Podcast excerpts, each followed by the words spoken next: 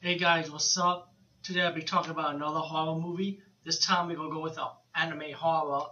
and it's called Demon City Shinjuku. Hope I say the last name right. But um, this anime is something I grew up with back in the days, man. Um, it's from 1988, one of my favorite years growing up. And I'm getting a little personal, but 1988, 1988 was my shit year. It was my year. Ah, party era for me, people. But anyway, uh, this has horror elements too. Not only also good action. Um, I love the storytelling. I mean, people. If you into old school anime, like the '80s era, then you definitely gotta watch this. And it's a and it's an awesome anime movie.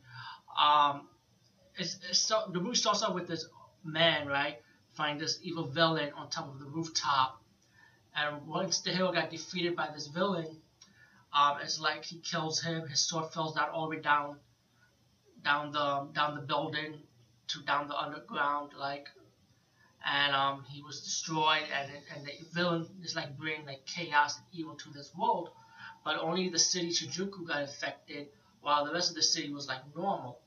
And um, the villain mentions something like ten years later that you know he's gonna bring back the demon world to, to pretty much rule the world, you know where the where evil could actually take over the whole world.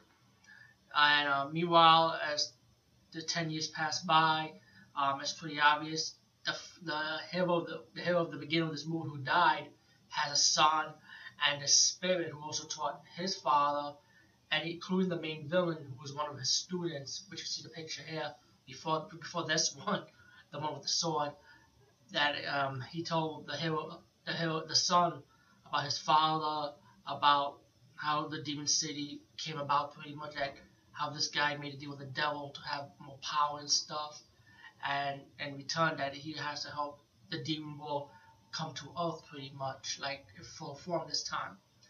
So the hero, the hero of this movie right? Like he didn't want to do it. He was like a cocky guy you know? He's like oh i don't give a shit pretty much attitude. And one day he met this girl that he saw in the news who happened to be like i would say like the daughter of the prime minister and um, like also the prime minister, like he knows like he knows what what's going on. He knows about like the magic world pretty much. Like you could just tell because the sensei of the father that of the beginning of the movie and the son, who's the hero of this movie, it sounds like he has the same master also. But the father was affected by this trap, like vines that covered him up, and it was the ghost of the sensei that's keeping him alive.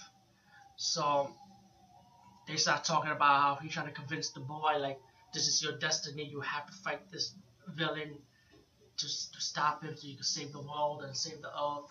So don't let him complete his mission by bringing the demon world in full form, pretty much. Um, while the boy rides his bike, he met the daughter of the prime minister. The prime minister started talking to him, and the boy is still like cocky and stuff. So the daughter decided to go to Demon City by herself to stop the main villain of this movie. Uh, meanwhile, she meets a cast of characters. She met, she met the wrong person. While these gangs trying to like disrespect her, the hero of the movie, the son of the father of the beginning of the movie, the son decided to come in and save her and decided to go with her to Demon City because he doesn't want to go by herself. And they're both working together to face different obstacles, different fight other demons. Um, they meet a cast of characters like this little boy who was wandering around the streets and you know you got like some humans that just survive the demon city Shinjuku attack, the earthquake where the demons wander around. And um, one of the humans that mentioned in the story is how the city got an earthquake and how Rebbe, Rebbe Kai or Rebbe Kai, I can't say his name, the main villain's name is like Rebbe something, how he came about power, they're trying to like find where he's at, so the hero of the movie just finally like kill him, you know, and stop him. Um, I mean, all in all, I mean, this movie is good. Like I said, I did enjoy the story, um, the music. I enjoy. I enjoy the characters. Um, I enjoy the the battle, the action scenes. Um, I felt like the ending part, the act, the ending action scenes, I felt like it was a little bit too neat, too short for what it was. Even though before that battle, you had the other battles that lasted a little pretty much longer and pretty much more interesting. But you know what? The, the final scenes were good for what it was. You know, I did enjoy it anyway. It didn't match with the movie, you know what I'm saying, people? And um, I like it. Um, if you own the DVD, let me recommend you that to me, watch the English dub version or watch the original Japanese audio with English subtitles. There's also a British version of it with the British dub. To me, that one is the weakest. Try not to watch that one, you know? Excuse me. But all in all, man, I mean, if you like action, if you like horror combined, you like demons getting ass kicked, you know, getting killed, and if you like old school anime from the 80s, especially anime movies, I mean, of course, anime series.